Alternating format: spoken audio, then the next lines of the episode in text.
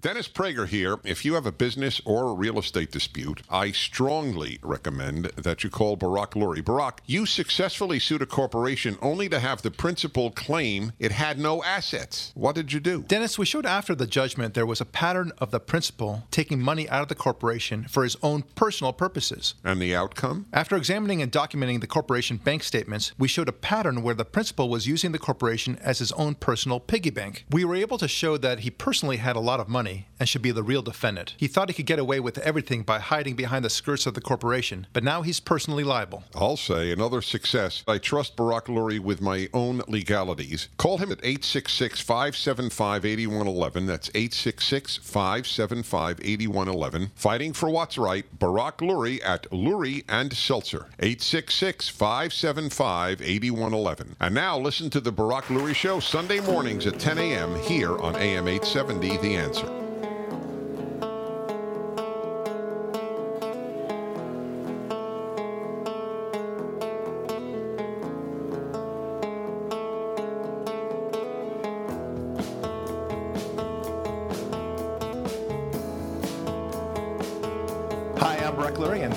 Lurie Podcast with me, my good friend and producer, Ari David. Thanks so much for tuning in. so, today, a topic about intelligence and positions in the liberal mindset. Okay, uh, very often people uh, would like to think that being liberal is associated with intelligence. That the intelligent folks, generally speaking, like at the elite colleges and such, they they tend to be by and large liberal, and uh, they want to make that association. I've, I've had that many times before. We've experienced that many times before in people that we argue with. Indeed, part of the reason why I, I shifted from the liberal mindset to the conservative mindset is that I actually felt that the conservative talking heads were far more intelligent, far more deep than anything I, I had ever heard from the liberal mindset. But still, they think of them. They think very highly of themselves. Okay, so now it's very interesting. They also seem to think that those who are extremely wealthy uh, or, or well known to be wealthy are also intelligent, especially if they're liberal. So, for example, um, um, Stephen Hawking's. He's, you know, he's considered a very bright man, and of course, he is a very bright man in the scientific world. And then you've got Mark Zuckerberg, uh, who is the head of uh, Facebook, as you know. He created Facebook, obviously very bright, uh, gifted in the sense of understanding what the world wanted, and played right into it from a marketing standpoint and from a, a, a business savvy, internet savvy point of view. Uh, but both, both of them share one thing in common. They are both extremely liberal, and they are both extremely stupid in their own way. That's right, I said it, stupid. Well, how, how can I make this claim? Mark Zuckerberg, uh, Mark Zuckerberg, uh, he he advanced the notion that the best way to deal with the monsters known as ISIS in Syria and Iraq is to just show them love, don't you know? Right? So if if we only had a, a an, an expression of love, well then all things would be resolved. That's the problem, you understand. Love. All you need is love. Now, th- this is on its face really stupid, right? I mean, I, I don't have to explain this. I can say, for example, I'd like to show them the love, you know, the word love written on a, on a bomb, and several of them, in fact, thousands of them, and wipe them all out. In that sense, all you need is love. It would be accurate, right? But I don't think that's what he means. I think he really thinks that you go in and you start shaking hands and, and say, hey, let's talk this out. The fact that somebody that intelligent can think such a stupid thing really reveals something about human nature. And it's not this is not an attack upon Mark Zuckerberg. I, I simply use him as an example of how one could be extremely successful in business and even smart in many ways, and yet think so foolishly. In fact, think so stupidly as he does. Okay, so you're with me on this. You understand what I'm saying. Uh, likewise, Mark Zuckerberg recently made a comment about Donald Trump and uh, how he, he, felt he should throw his hat into the ring about uh, the, the campaign and such, reflecting yet again a, a very insipid comment, and, and we won't have to get into that. But but you'll see more of this from Mark Zuckerberg. He, he's going to be the Barbra Streisand of uh, the internet world in terms of thinking that people will listen to him more because he is, after all, a, a very young billionaire and he's got a lot of opinions, you know, a lot of them. So, um, and, and likewise, Stephen Jobs, he had a very liberal mindset. It's not as if he was conservative. Yeah, but he didn't sit around spewing it. That's He- true. He didn't care about politics. Yeah, he didn't. He didn't care about. great. That's true. He he was smart enough to know uh, that you work with everyone and such. So, uh, good point. But the other character I want to speak about is Stephen Hawking's. Here's a man who is very, very brilliant, who has helped understand the theory of relativity, has tried to advance string theory, and uh, explained the way things have operated in, in history. He's, he's, he's been very good in that department. And yet, because he is so hell bent on, on assuring us that there is no God and wants to prove it somehow, he refuses to accept certain facts on the ground. One of them being probabilities. When somebody tells me, for example, that they are convinced that, that there is life, you know, in our galaxy or even in a different galaxy for that matter, or somewhere else in this universe, I think to myself, how do you know that, for one thing, and why should it be so? And then they'll tell me, well, we're, we're here, so therefore there might be some probability of, of life being somewhere else. And, and I think to myself, okay, well, if you truly are somebody that believes in probabilities, then there's no way in the universe, as it were, that there can be life elsewhere in the universe, if it's only probabilities. Indeed, if there is life somewhere else in the universe, that actually proves more likely that there is a God because of how absurd the, the possibility of, of life is on this planet. Okay? Now, how can I say this? We've talked before about the bizarre probability of life ever happening whatsoever, randomly, on this planet. It's one out of trillion, trillion, trillion. It's, it's, it's an obscene number. And then you have to multiply that number, that fraction, by another fraction, which is the fraction of the probability of that life being able to reproduce itself. And then the, another fraction you multiply it by is the fraction that it can evolve by itself, okay? That, that actually can mutate, okay? So that's the, you see that the fraction is getting smaller and smaller, right? And then that then it would mutate to such a point that you would have a man with free will, no less. And then you have to multiply it by the fraction that it does it so efficiently and so quickly that it could do so in, in a span of a billion years or so. Because that's, that's actually a very short time period for evolution to occur that, that rapidly. You would have to have major changes in the various species and then jump to different species every 20 years or so. It just, and we know that that doesn't happen.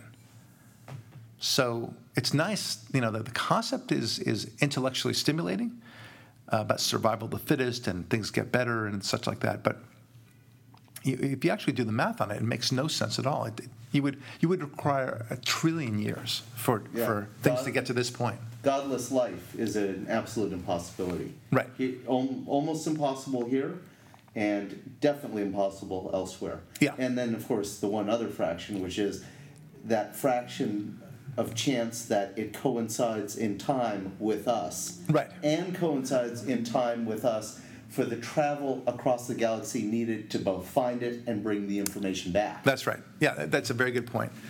Uh, and, and also coincides with the fraction that, you know, that the fact that the universe ever began in the first place, which is one in a quintillion, that it had to be exactly right.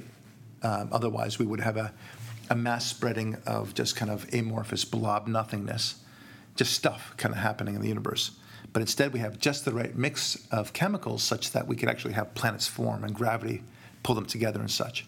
And then, that, of course, that our Earth is in a, circ- almost perfectly circular orbit as opposed to an elliptical orbit. If we were in an elliptical or- orbit, there would be no life. Okay? End of story. And then we're just the right amount away from the sun, and we have just the right amount of protection of the atmosphere and the ozone and everything. It's, it just, it's just too much.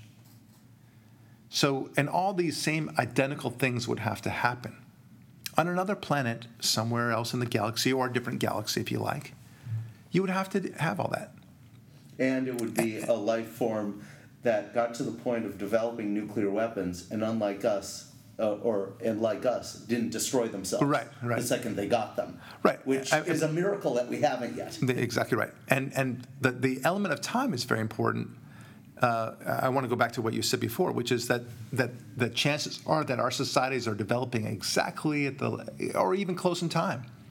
I mean, we humans have only been around, so to speak, in the human form that we think of ourselves, you know, the non-caveman type style, for about ten thousand years. You know, I mean that includes caveman style. Yeah, it, it took ten. Only in the last ten thousand years have we gone, for the clarity of listeners, from the first city organized society where agriculture and city life coincided. Well, not even that. Or Not even. I mean, no. It's it's it's it's ten thousand years. If you go back ten thousand years, it is really uh, it's caveman time we're Because talking I about. thought that was Jericho ten thousand years ago. No, first city. no, Jericho is not that. No, Jericho was 2,000, 3,000, I'm sorry, 3,000, 4,000 years ago. Okay. Um, it's it's not at all. And- Uh, oh, wait, hang on, hang on. So you, you've got you've got all this. 10, 10, just ten thousand years is a good number. It could be eleven thousand, I mean, but let's just use ten thousand. So ten thousand is but a blip in the universe, u- the history of the universe, of course, right? And that that we would just kind of coincide in time with another ten thousand year civilization, right? Now, it could be that we're going to be around for a million years. Could be. Like the dinosaurs are around for, you know, 200, what is it, 200 million years total? Um, and then they became extinct uh, 65 million years ago. So maybe we're on track for uh, a nice 2 million, uh, 200 million year span. Could be. But unless we bump into a, a civilization that, that has that, then we're not likely to, to, to meet that. And th- that, that, again, of course, assumes all the probabilities Yeah, that we just talked also, about. uh, and that's, that's hardly likely Yeah. in a random universe. This is the funny thing is that you use the randomness that they themselves believe in so strongly. And that randomness dictates that there is no, that, that the likelihood is so infinitesimally small that you would be far better off uh, investing in the lottery every, every 10 years and thinking that you're going to win. Every 10 years. Okay? And, uh, and, and that, it, of course, is not going to happen. And the odds are far more staggering than even that. So the only way that they can actually find life in another universe, or sorry, another galaxy, whether far, far away or in this galaxy, is if there's a creator who, in fact, installed those people there, those, those living entities there. That's what we call irony. Okay? But, but no matter, uh, Stephen Hawking wants to pursue uh, the life, life form somewhere close to us. Yeah, with Alpha Centauri, which is the closest uh, stars. Zuckerberg. That's With Zuckerberg, that's right. So So that's the- combined the- product. Right. So the two, so the two geniuses have met, right, and have also met in their stupidities, uh, their stupid exploration idea, which is to pursue life two light years uh, or, or so uh, away. before we have light speed travel. Right. Of course. Oh yeah, yeah. So if, So- we, if we get the things Right. there, how do we get them back? Exactly right. So we send them off to Alpha Centauri, which is again two or so, maybe three light years away. what's what's plus or minus a light year to it Yeah. to us, right? But anyway, it's two or three light years away. To send a, a rocket as fast as we can possibly send them today would still take centuries, maybe a century or so at, at the fastest. It's like an To- ant trying to walk from LA to New York. Oh, uh, that's a fantastic way of putting it. Yes, exactly right. That's a great analogy. After a year farther, is if it, we're here in Santa Monica, Brentwood, that area. Right. If you took an ant and just walked it, provided it knew the direction, Yeah. and walked it from here to downtown LA, that would take what, a couple months? Oh, more than a couple know, months. Mm, it- it would ta- take a couple of years. Yeah. Yeah. to get from LA to New York on ant, That's what it'd be like. centuries. It's, it's, it's really ridiculous. They never thought about that. I mean, these two get together they, and they say, hey, what a great idea. Hey, let's actually do the math on this because we're both geniuses after all. Let's, let's figure this out. Like, and then and then what? You know, okay, so like the dog that chases the car. Okay, so now this um, spaceship, uh, unmanned spaceship, of course, Yeah. reaches the Alpha Centauri space system, and then what? and find let's just say and finds the habitable planet and, Well, but the- and identifies the life there identifies the caveman going ooga ooga as it you know shoots a gazelle But we but we already know that there's no identifiable life. I know there isn't, but let's just stipulate that it is. But how, how does it come back and tell us Right. that it? We're more likely to find life on Neptune than we are, uh, you know, on Alpha Centauri. So what, what, what, what is going on here? What, what's the, why the waste of time? We, we have to go outside of, of uh, the, the solar system. And by golly, I want to apply the liberal. Uh, we have enough troubles in our solar system right here, then to go out and into foreign galaxies and and help them out there. exactly. By golly, Jupiter has that big blotch in the middle of it, and somebody needs to figure it out. That sand, that big sandstorm. Yeah, can we Windex that out? That's right. Ah, the people on Jupiter are suffering, and we're dealing with Alpha Centauri. Anyway, Thank a God waste for Bernie Sanders. That's right. Uh, all right. Yeah, but, but your, your overarching point is so brilliant because here you are. They're the ones talking about this completely hysterical, unreasonable folly of an idea. Yeah. Completely chaotic. Hey, let's till our lance at a windmill. And then here you are saying, see how hysterically stupid this is? And what a waste, and a totally unaffordable endeavor based on the fact that these are supposedly, according to our planet's elites, two of the best and brightest we have. Yeah. There aren't less ambitious pro- projects they can apply their vast intellect to and maybe get a worthwhile result. Oh, eh, look, I mean, it would be far less expensive, as expensive as the following would, would be, to go to Mars and do whatever you can to try to terraform Mars. I think that was your idea Yeah, offline. plant a plant. Uh, Yeah, take, just- take a six pack of marigolds from your local nursery, build the glass dome, and water them. Yeah. See if they grow. find a way to, to you know irrigate uh, soil on Mars. I mean that is far more sensible, as expensive as that proposition is to get there and everything else. But it is infinitesimally more affordable and more sensible than uh, to go off to Alpha Centauri and, and hope that you might find uh, uh, you know life forms there. I, I- just, the, the, it's breathtaking, the stupidity behind this. And look, you know, I, you may say, well, come on, Barak and, and, and Ari, this is, you- you're not being open minded about this. You know, we're looking for life forms and and we think we might find it. but we, we are not going to find it um, because, well, we know that, that from the uh, SETI program, the Search for Extraterrestrial Intelligence, right? Yeah, those, are the big radio telescopes in the desert Right. shooting up, looking Shooting- for transmissions. Exactly right. Always moving at the same time, and it's, it looks so pretty and everything else. And, uh, And so, your taxpayers are paying for that. bingo, right? Using very valuable land, uh, which could be used for solar energy, right? But no, we have to. We're instead spending on the very valuable source of maybe somebody who's sending us a message. Okay, so we're we're doing this, and we haven't. It started, I think, in the early '70s, the SETI program, and not one blip has yet occurred. Okay, nobody's dancing. Can you imagine the the job? You know, I'd like to. Uh, Go for the job of uh, being the monitor for the SETI program. Great, say- put on the headphones and just sit here. Just sit- Let us know when you Yeah, hear something. That's right. And you're just, here's your chair, and you tell us if you hear anything. All right, thank you. okay. Imagine if the Rush Limbaugh show from outer space just came through, if right. they'd even tell us. Conservative values work really well. That's right. Wait a, minute. Wait a second. Correct. All right. uh, you know, but, but this is this is the problem they have. That, that, you know, we are having facts on the ground. Wh- Why is it if it's if there's intelligence life uh, life elsewhere, then surely they would have sent some radio beams to us by all this time, right? Because you know, radio waves uh, travel, uh, you know, by by light, uh, almost light speed. So where are they? Wh- What's happening here? Why, why can't we hear anything?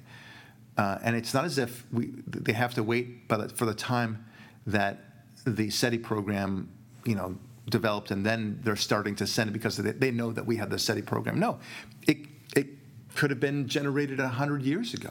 Or billions But- years and- ago, and then it would have- across the galaxies Yeah. in the universe. That's right. And we and now we're hearing it. Just like we're seeing light from stars that are millions and sometimes billions uh, of light years away. Or that blew up and went supernova millions and billions of years Right. ago, and we're now seeing it as a star now. Right. We may be hearing from a civilization that no longer exists, some hundred thousand, some hundred million years ago. Okay. So, but but nothing. There's not one blip whatsoever, and certainly it would have been announced. But don't worry, Mark Zuckerberg and uh, Stephen Hawking have assured us that they know exactly where life is. It's at Alpha Centauri. Why? Because it's the closest star system possible. Now, isn't that just like streetlight thinking? Now that now that I think about it, right? Like, well, why are you going there? Because That's that's, where the light is. That's where the light is. That's the closest place we can get to. So there must be life there. Yeah, but you weren't even there when you dropped your keys. Doesn't matter. That's where the light is. Yeah, that's streetlight thinking, right? Yeah. So this is this is the problem of, of liberal thinking, um, and, and you can get sucked into it, and you don't realize how how stupid is too strong a word. I, I want to say so shallow, so empty. Uh, I, so I so disagree. so Stupid no. isn't strong enough. Uh, hold on, it's lacking.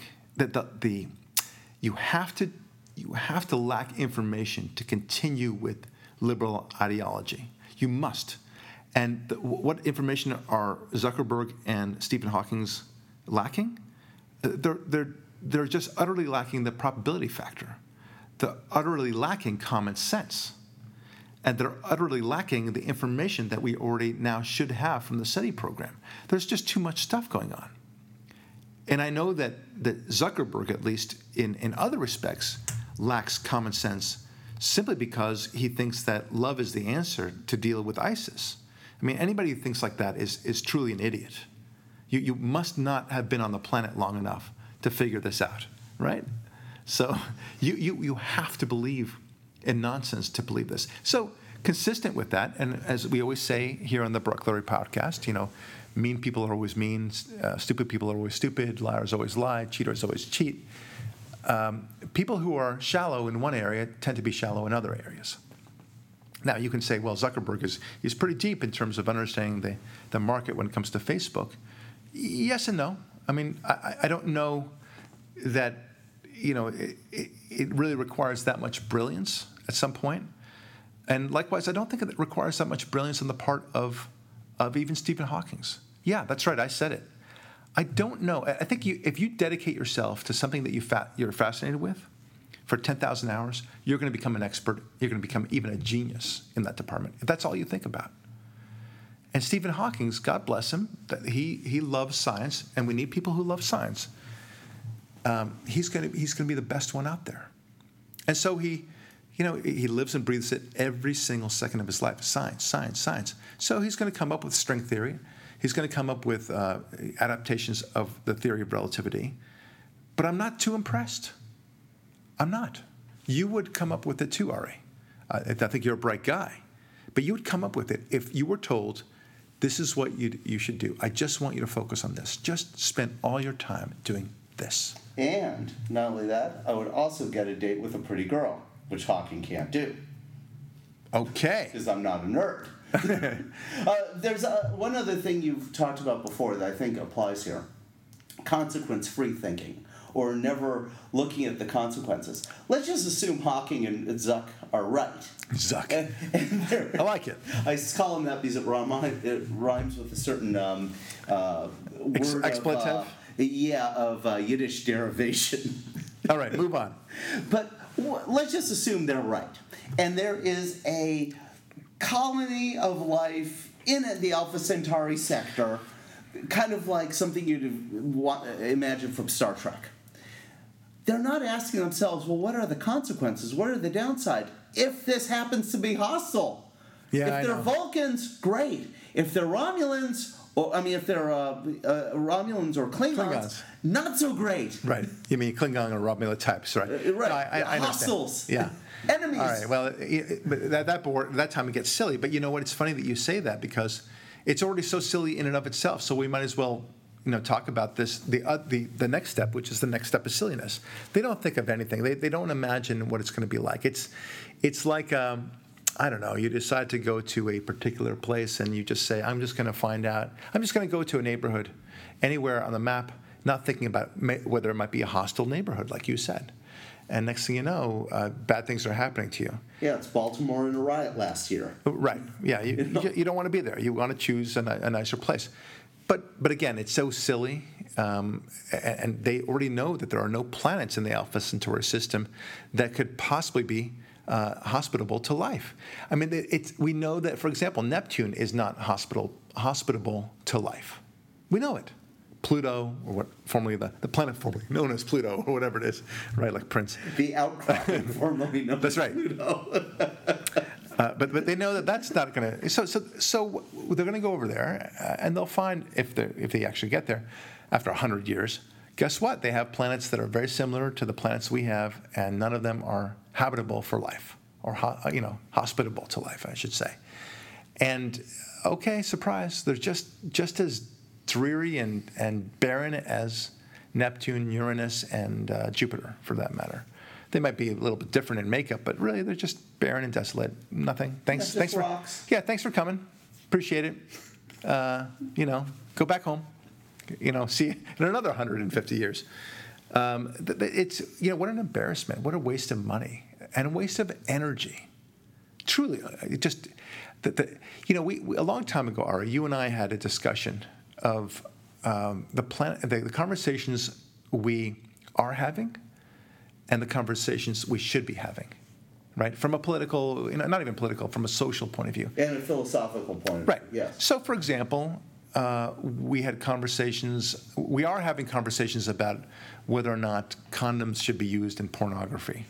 We are having conversations about, you know, this or that celebrity and whether or not she's breaking up with uh, this husband or whether or not he's bi or what, crazy, nonsensical things. Yeah. Whether or not transgendered people should go into um, the, op- the bathroom of the opposite sex and whether that's a constitutional issue and such like that. Or These are, gay men should be leaders of Boy Scout troops on camping trips. Okay. That, that, there's too many ridiculous Yeah. examples, and we, let's not drill down too much on that. I'm simply saying we, we have these conversations. These are the conversations we are having, and the conversations we should be having are conversations about how can we best uh, appeal to God, how can we best secure the rights of our citizens, how can we make America as strong as possible, right? How can we innovate as, as freely as possible and for the, for the betterment of everyone, not just here in America, but for the rest of the world? Yeah. How can we spread liberty the best way? Because we know liberty is good, right? Those are the questions, uh, sorry, those are the conversations we should be having, but we're not having them. That's frustrating. Okay, so likewise, uh, this, this exploration to the Alpha Centauri is a scientific, a scientific endeavor we are having, but which we should not be engaging in. Okay? What scientific endeavors should we be doing? Uh, let me propose a couple. One is that what we talked about going to Mars, seeing if we could terraform it, seeing if uh, you know life can you know understanding the origins of life, maybe uh, you know there things that we can actually do there. Um, trying to see if we can reach the speed of light. It's very interesting.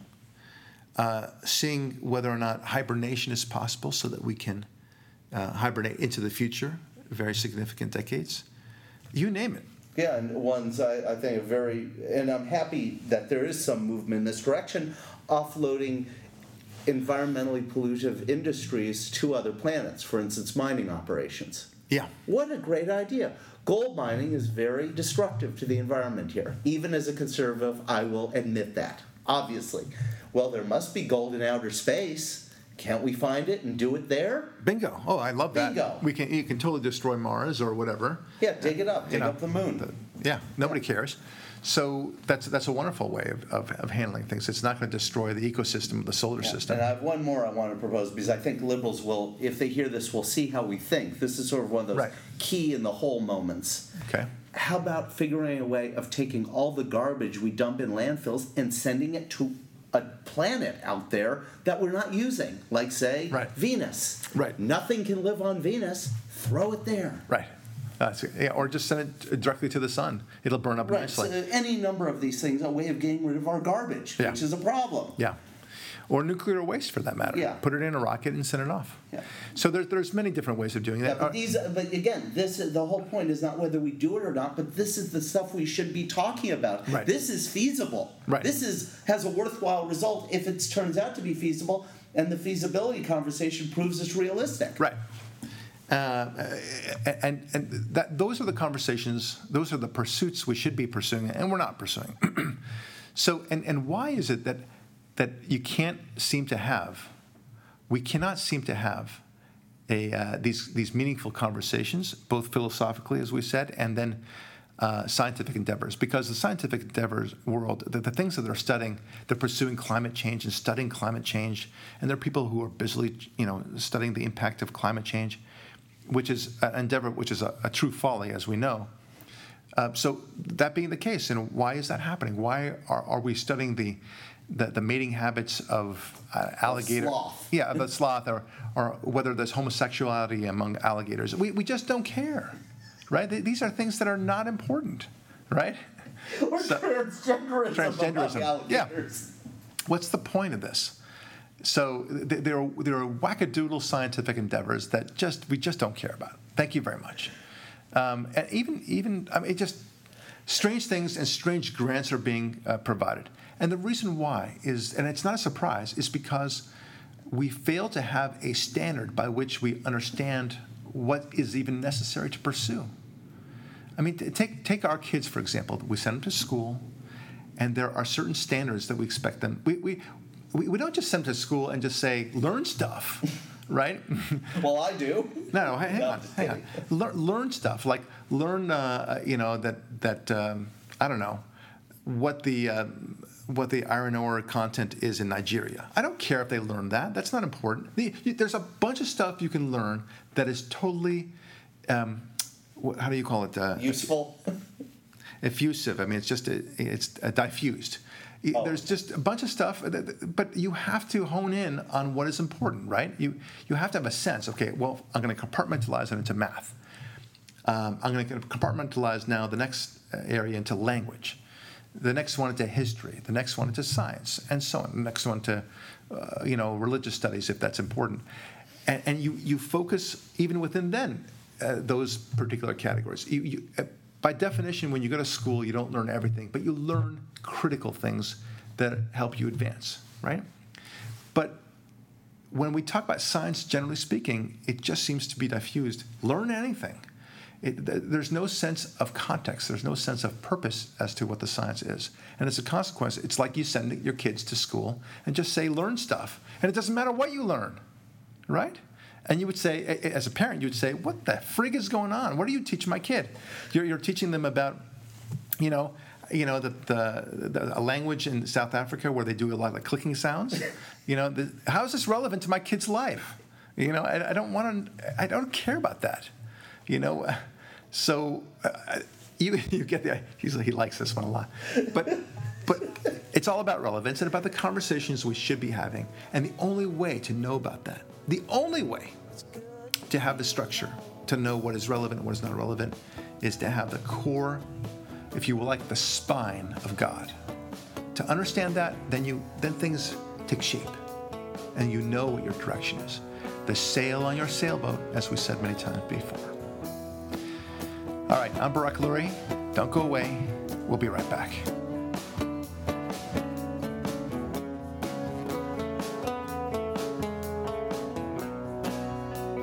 Dennis Prager here. If you have a business or real estate dispute, I strongly recommend that you call Barak Lurie. Barak, you had a case where your client invested $100,000 with her accountant who put her into various fake real estate investments. Yes, the challenge here was that neither the attorney nor the client were really focusing on this case. So what'd you do? At the deposition, I had a big stack of documents that I told her I was going to ask her to testify about. I made sure she saw those documents and let her know her serious exposure. We settled for the full amount of the payments my client had paid her. We didn't even start the deposition. Litigation is a lot about understanding the psychology of your opposing party and sometimes the opposing counsel. I'll say another success. I trust Barak Lurie with my own legalities. Call him at 866 575 8111. That's 866 575 8111. Fighting for what's right. Barak Lurie at Lurie and Seltzer. 866 575 8111. And now listen to the Barak Lurie Show Sunday mornings at 10 a.m. here on AM 870 The Answer.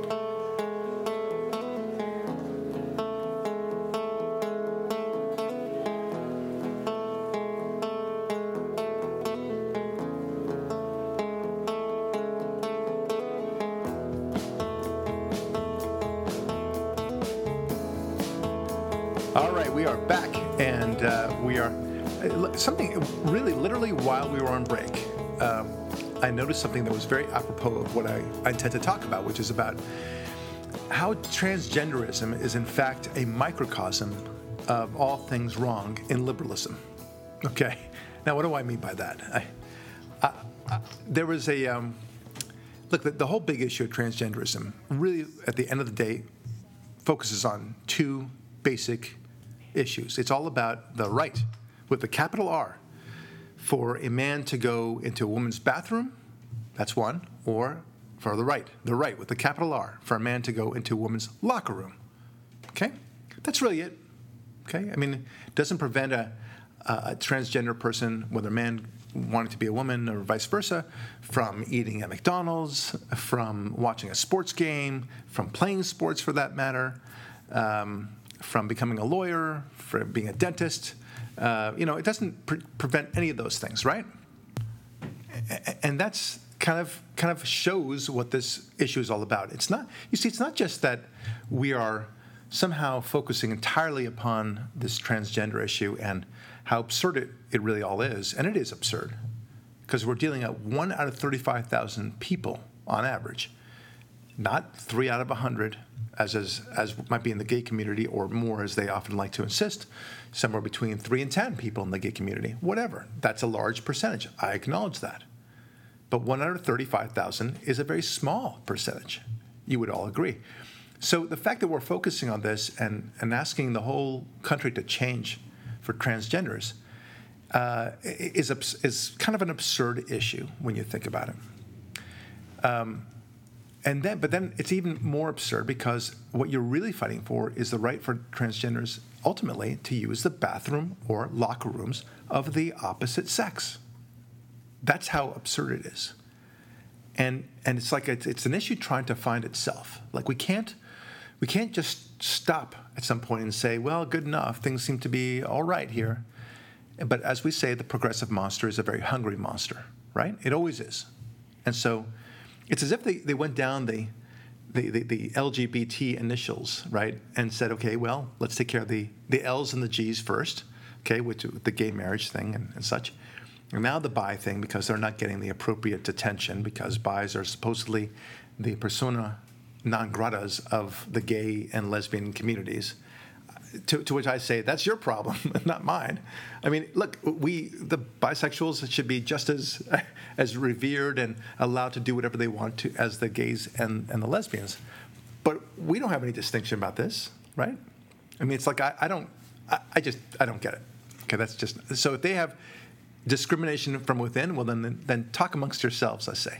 But they keep on going down the initials, and now they're going to the last one, which is the T, the transgender. It's as if they have to go through every little one of these things. And then, I, by the way, I saw another thing at, uh, at UCLA where there was the asexual group.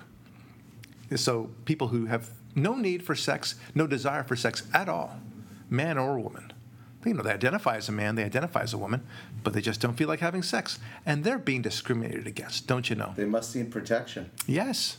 It's constitutional right, you know. Um, so it's about, I think they are one out of 98,000 or something. So, so some absurd amount. But let's focus still on the transgender stuff, okay? So the, the issue is so ridiculously small, and yet they, they, they just have to have a big issue.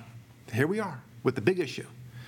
And just recently, by the way, I, I was supposed to. Um, uh, I, I, do a promo spot for my radio shows, and uh, the, the, ones that you that are on Sundays, uh, 10 to 11:30 on KRLA AM 870 here in, in Los Angeles, California. And I do promos before, and they, they show up, and basically an announcer tells the, the world what Barak Lurie will be talking about on the Barak Lurie Show this Sunday at 10 a.m. to 11:30 a.m. And I'll talk about the politics of the day, the such and such, and and I often have a theme, and the theme was to talk about how transgenderism is a microcosm about why how things are all wrong in the liberal movement. Well, they got all upset. They don't like that.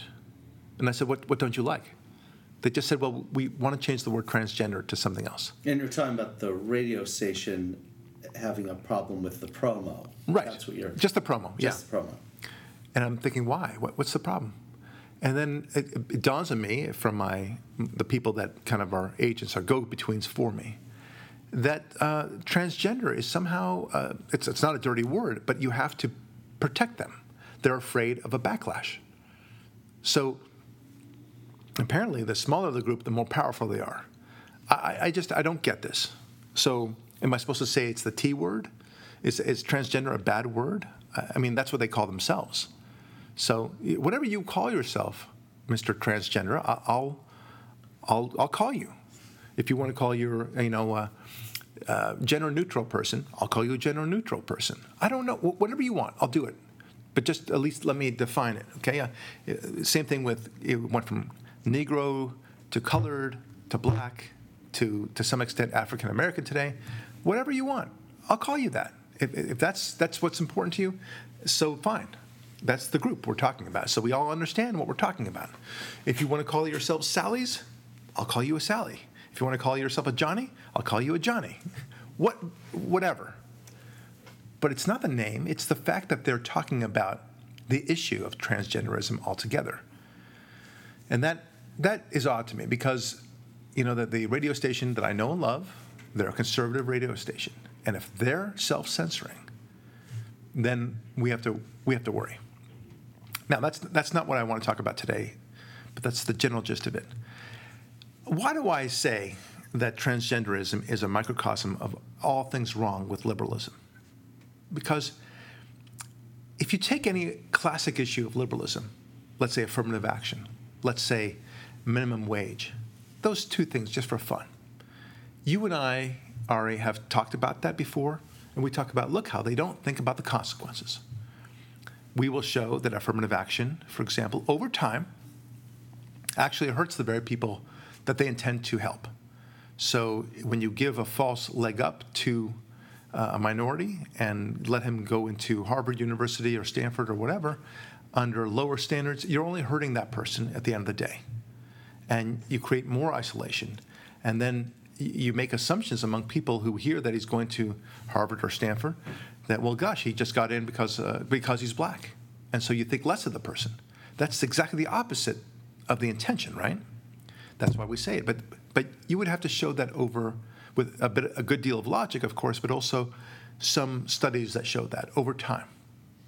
Likewise, though, with the minimum wage, we can show you the minimum wage actually hurts the very people that it intends to to help, creates unemployment, all the things we've talked about before. It encourages illegal immigration because it's under the table, and that's cheaper. So the more pricey you make something, the more opportunity you give to somebody to try to undersell it, right? Okay. That's why you have a, a huge market for fake Cartier watches, right? You want this fake Cartier watch? 20 bucks instead of a $2,000 Cartier watch. You get to pretend you're, you're wearing a Cartier watch. Same thing with the minimum wage. Okay, so if, you, if you're telling people you have to pay this amount, then they'll find ways of getting it somewhere else. You want proof of that? I'll show you proof. Look at the, uh, the, the CD market, music CDs, that is. Remember? They, they were absor- exorbitantly high prices compared to the cost of making a CD. And people decided, hey, I'm going to steal music from, I'll, I'll strip it, uh, Napster and so on, from, um, from the web. And, and had they had reasonable prices, you know, something like it should have been 750 instead of 1150 for these CDs, 650, they would still make a killing on the profits. People wouldn't be stealing so much. But that's what happens when you create artificial prices. Right? Am I, am I right? Yes, of course, right? Absolutely. Same thing with the prescription market. You see that too with drugs, prescription drugs. They're artificially high here in America. So, surprise, surprise, people go to Canada and get it cheaper over there. Or they go to the generic goodies from Mexico and get the same thing. This is basic. This is just supply and demand working itself out. But these, again, are things that I would have to show you over time using some degree of logic, but also using the element of time to say, you see how things turn out, Mr. Smith, Mr. Liberal? And we can argue till our faces blue, and they can look at you and say, well, I don't know about that, and I wonder, I, would like to see the other studies that show the opposite, and so on. And, and you can say, tell me what studies. We, we would argue all day long. But you see, the beauty of the transgender issue is that it's all right here. Uh, yes, I use logic, but it's not as if we need a time study for this. Because I can tell you right now, just using your basic common sense, how crazy the ch- transgender movement, meaning the movement to force women to accept men in their bathrooms or in their lockers, locker rooms. That, that, that's the, what the movement really is. Okay, so we, we've defined the movement, correct? Right. So, so what's the result going to be? A man goes into a locker room. We know that they're not going to be able to, to, to decide, okay, well, you have to, you know, be a bona fide transgender person. Please show me your transgender license, sir, before I allow you to go into the women's room. Is that, of course, that's not going to be the case. No, the standard and and the movement itself says the standard is those who feel like that yeah. in the moment. In the moment. So let's say you feel like a man five minutes before. Right. The urge to tinkle hits you. Suddenly you feel like a woman. Right you know, you right. may decide to do it sitting down. Right. Well, and then after relieving yourself and you exit the room, you right. feel like a man again. That's the standard. They that's the standard they have set, right. not you and I. Well, no, you, we're not making fun of it. You we're, will never, we're yeah. defining it literally. you will not be busted for going to a woman's room. Period. That's yeah. it. Okay. Uh, whether it's a woman's restroom or a woman's locker. Okay. And and let's face it, folks. That's the reality, because a, a, a woman feeling like a man going into a man's locker room uh, will not be, could be very, very uh, harshly treated. So why would you want that, right? But let's say she does that. It doesn't matter. But going more to the man going into a woman's locker room. Okay, so man goes into a woman's locker room where all these women are either naked or half naked or in bras or what have you, and um, they feel uncomfortable. So that's issue number one, because it's weird for a woman to be undressed in front of a man, regardless of how he defines himself for the moment, as we talked about, right? But here's something that people don't think about locker rooms are not always full of people, sometimes it's late at night. Yeah, that's right. You go to a sports club, you know what I'm talking about. You, you know, the, the closing hours are 11 o'clock. And 10.30 to 11, there are very few people there, maybe two or three. A Bunch of men go into the locker room feeling like a woman, so they claim. They want to see some, uh, some, some, you know, bare naked ladies or, you know, scantily clad ladies. What a thrill to see them in the shower or whatever. So that's one thing. So, the, and then the next thing is because people don't think about that. When they think about a locker room, they, they think about a, a, woman, a locker room full of women. But what if it's one man and one woman left?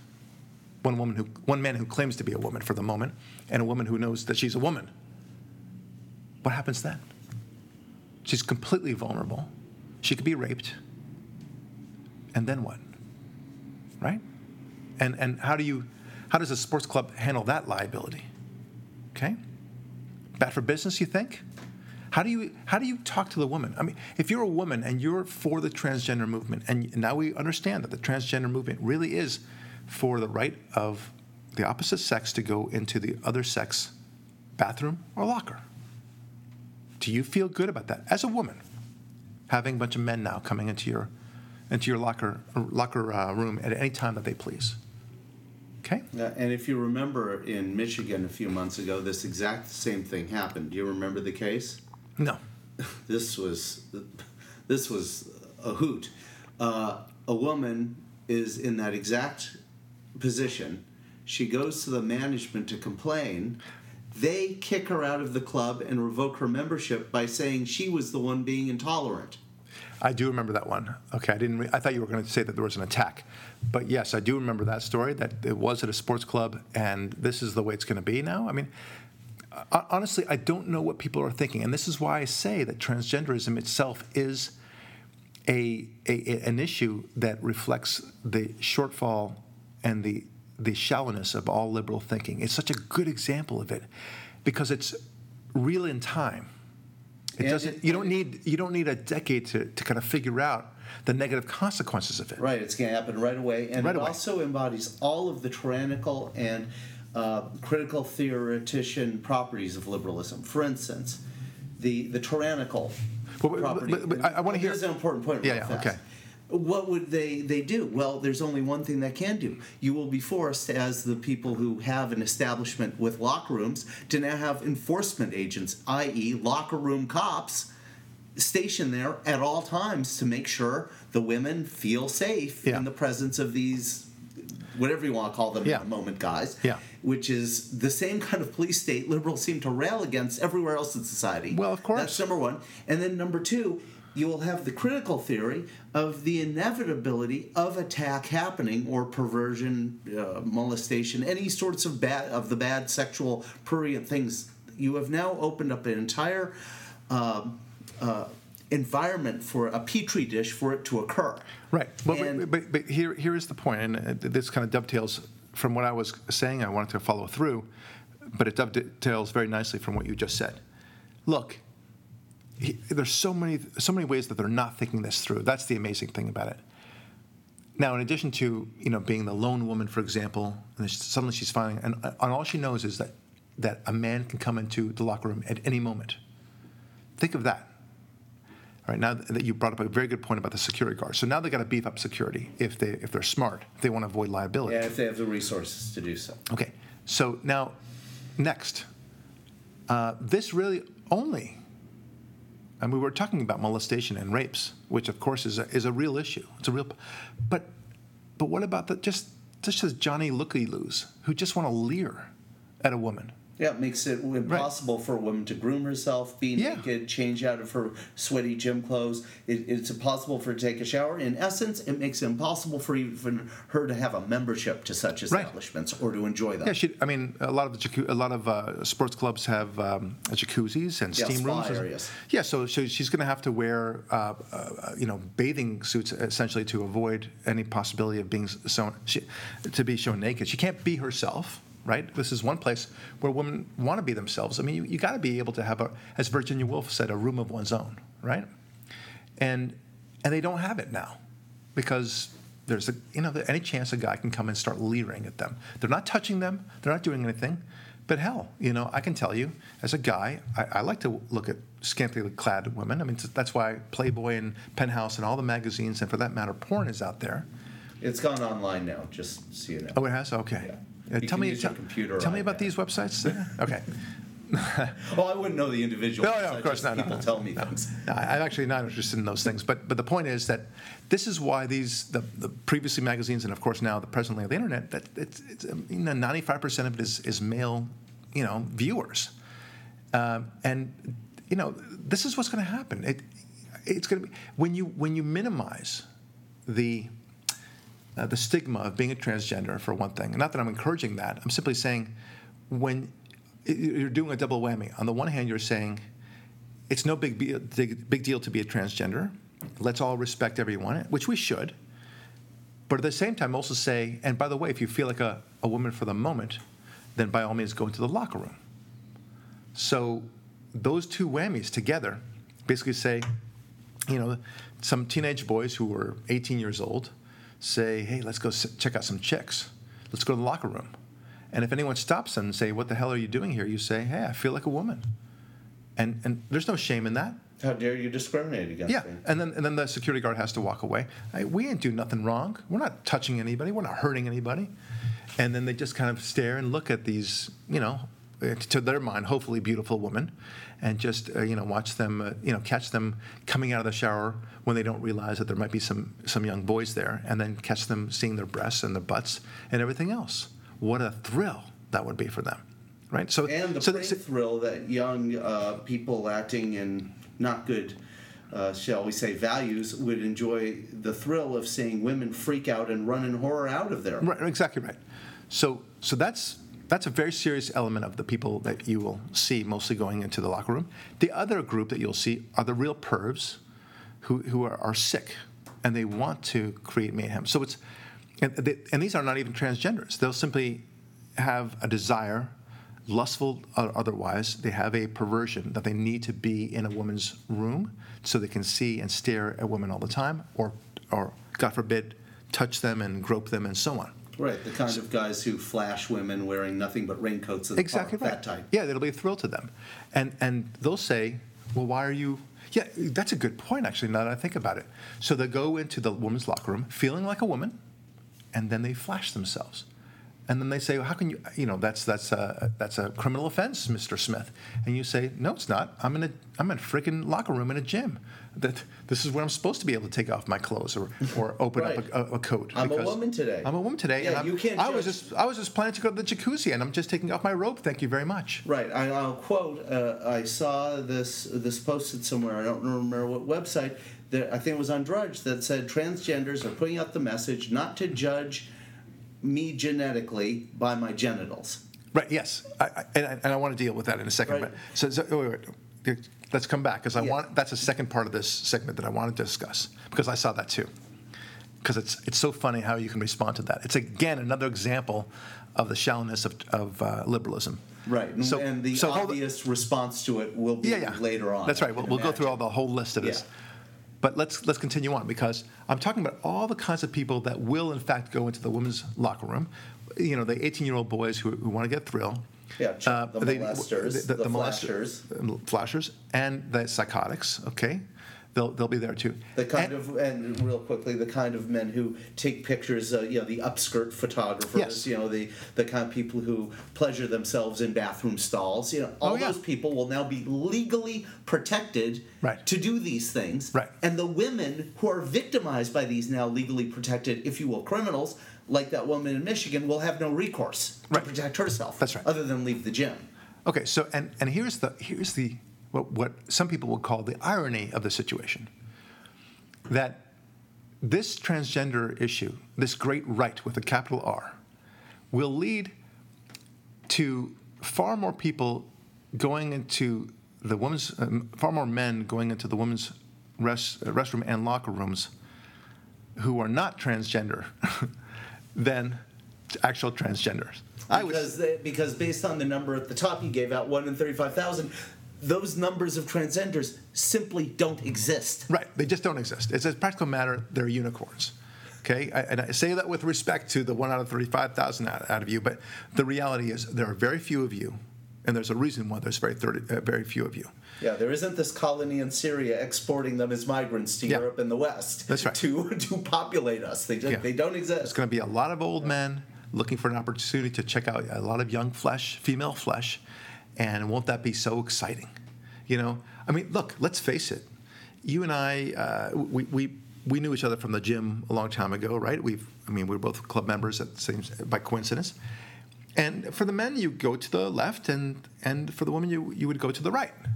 And isn't it true? I mean, you could say this for both sexes, but really for the guys, is- isn't a part of you like, oh, gosh, I wish I could go into the women's room just to check it out just for a moment? No, Go with me on this, Okay, okay? yes. Of course, you know, because you, you get to see a little thrill. But the reality, we all know the reality is that you've seen a lot of, you see a lot okay. of planes. Shannon Elizabeth was there, yes, you know Okay. the actress from American. Would you bear with me, please? I just agreed with you. Right. So there's a good chance that your, your eyes will gravitate, of course, to the to the more attractive ones. But nevertheless, there's a good chance you might see one or two of them half naked or fully naked for that, and that's that's the that's the thrill, right? So imagine now that basically uh, there's a new right that gives a green light to everyone just based upon how they internally feel, which means there's no enforcement because you can't possibly say that somebody feels not transgender when they do. And, and so we don't know who is who um, in, in these, you know, what their actual intentions are and such like that. So it's not as if they can arrest you for, for, you know, we know what you're actually thinking, that you're actually here for salacious purposes, and therefore come with us, we're going to arrest you. Yeah, you used to be able to do that. Yeah, there, there's no enforcement mechanism possible as a result. We, I mean, that's obvious. So if you claim to feel it, that's good enough for them. You, you can't possibly find otherwise. And again, like you said, for the moment, I, for these five minutes, I felt like a woman, and therefore you can't do nothing to me, copper, right? Yeah. Okay. So, so that so it's the leering factor as well. Everything about this is bizarre, right? You, you were simply putting women in danger. That's that's what you were succeeding in doing, and we we live in a society where. uh, You know, if you're a feminist, and you know, God bless you. You know, we all want everyone. Every woman should have whatever opportunity they want. Okay, but one thing is that there's an, a reality between the sexes is that by and large, men are stronger than women, and they pose a danger to women sexually. Okay, it's very rare that a woman can pose a danger sexually to a man. Okay, I mean usually there's a huge age difference anyway, but but you get Yeah, the idea. it can It's, happen, but it's rare. it's rare, as rare as say, oh I don't know, one out of thirty-five thousand. Yes. How about that? what what other number does that remind me of? it might even be rarer. Uh, yeah, exactly. Anyway, so so this is what you're fighting for, and and women, especially, I'm, I'm really curious. You know, if you're a woman listener, please call me uh, at 310-478-7788 or email us at info at lurie-law.com and explain to me why you are for the transgender uh, rights in, in, the, in the sense that we're talking about the right to go into a, a man to go into a woman's locker room I'm not talking about whether they should be respected and whether they should allow, be allowed to wear clothing that they pr- prefer, assuming that that's even what they want. I'm simply asking you, to the extent that you are with them in their so called right to go into a, a, a locker room of, of the opposite sex, how do you feel about that? Do you feel that you're going to be in less danger, more danger, or about the same? It's one or the other. That's what I want, want to know. Because I put it to you, it's so blazingly obvious that it's going to be more dangerous for women, generally speaking. And then you're stuck with this because you created this environment where any man can come in at any time for virtually any reason. That's, that's really what's going on at the end And, of the day. and as a woman, you have no recourse. no recourse. Unless you lose your gym membership or are even prosecuted as a Right, as and- a uh, someone intolerant. Right. And where is this movement uh, moving so uh, aggressively the most? That's right, college campuses, right? I mean, not surprisingly, that's where it's moving the most. And yet, the college campuses complain and, and, and proclaim that, um, that one out of every five women is sexually assaulted in, in, in college, who attends college. And it's a crisis, And it's a crisis. something must be We, done. we got something. We got to do something about Right. this, right? Now, putting aside that, that that number is highly inflated and such, let's let's take their numbers, their fraction, as a correct number. If one out of five, that means 20% of women are being molested, uh, or got uh, up to the point of being raped. Um, you're sending your daughter to college. I mean, I ain't sending my daughter to any college under those circumstances, right? Unless it's an all-women's college, and even then, I got to make sure no no, No, male guards. So so Okay, so this is in college, right? So it's already bad enough as it is. And now you're saying, and by the way, we want to open up all the women's locker rooms and the bathrooms to men too. Do you think this will increase that ratio? Say one, one out of four now, one out of three? Or decrease it, say one out of 16, one out of 17, or stay about the same? Okay, the answer is obvious. It will increase it, right? Even assuming the numbers. It doesn't matter what the number actually is. It will increase rapes, molestations, and leering and feeling bad about it. Microaggressions and macroaggressions and Yes. just straight up aggressions. Yes. Talk about feeling like you're being raped or being molested. This is what's going to happen. It's a, it's a bizarre world. This is the world that you, you claim to want, and then, and then here it is. You, you are hoisted by your own petard, as they say. This is what you want, and this is what you're going to get. And I thought this was a place where everyone was supposed to have a safe space, right? I mean, that's what co- you colleges are all about safe space. Safe. Well, guess what? You ain't got no safe space anymore. What, what happens in a, in a, um, in a dorm now? You, you can't have a, a woman's uh, room, uh, sorry, woman's floor anymore, right? By definition. If you feel like a woman and you want to be on the woman's floor, well, then by golly, you better get set up. What about women? You, you know how they With- with another woman. Yeah, uh, you you send your daughter to college. You send her to you know a lot of ca- campuses. I think like Stanford or USC require them to live in dorms from the very beginning. Like Yeah, first two they years, do. they don't allow them to get off campus apartments. That's right. So you're in a dorm. You're paired up with someone. What happens when you get that boy who says, "I feel like a girl"? Who are they going to pair them up with? Well, I can't be paired up with a boy. I feel like a girl. Yeah. So some boy gets paired up with your daughter, and your daughter dare complain. She gets kicked off out of school on her first day for being an intolerant Nazi. Right, exactly. So I can't. I can't live with a boy. I'm a girl. Uh, So what? So so what the solution might be for them is to say, well, we'll pair a transgender person with another transgender person. Well, wait a minute. That's that's that's discrimination too.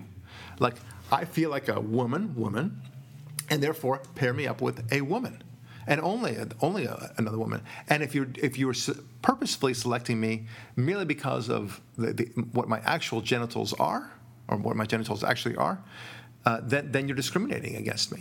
right. So and you can't pair up a Caitlyn with a Chaz Bono. Right. Because they're going in the opposite direction. Oh, there you go. That's, that's exactly right. So w- where do you go with that? And so so then they pair uh, the, the, transgender person with a, a woman who is biologically a woman, and then they say, well, you're only pairing them up because she actually has a vagina, and then that becomes a discrimination thing. So then they then they it, it- it goes in this vicious circle, right? But can, can you imagine though? Can you just imagine?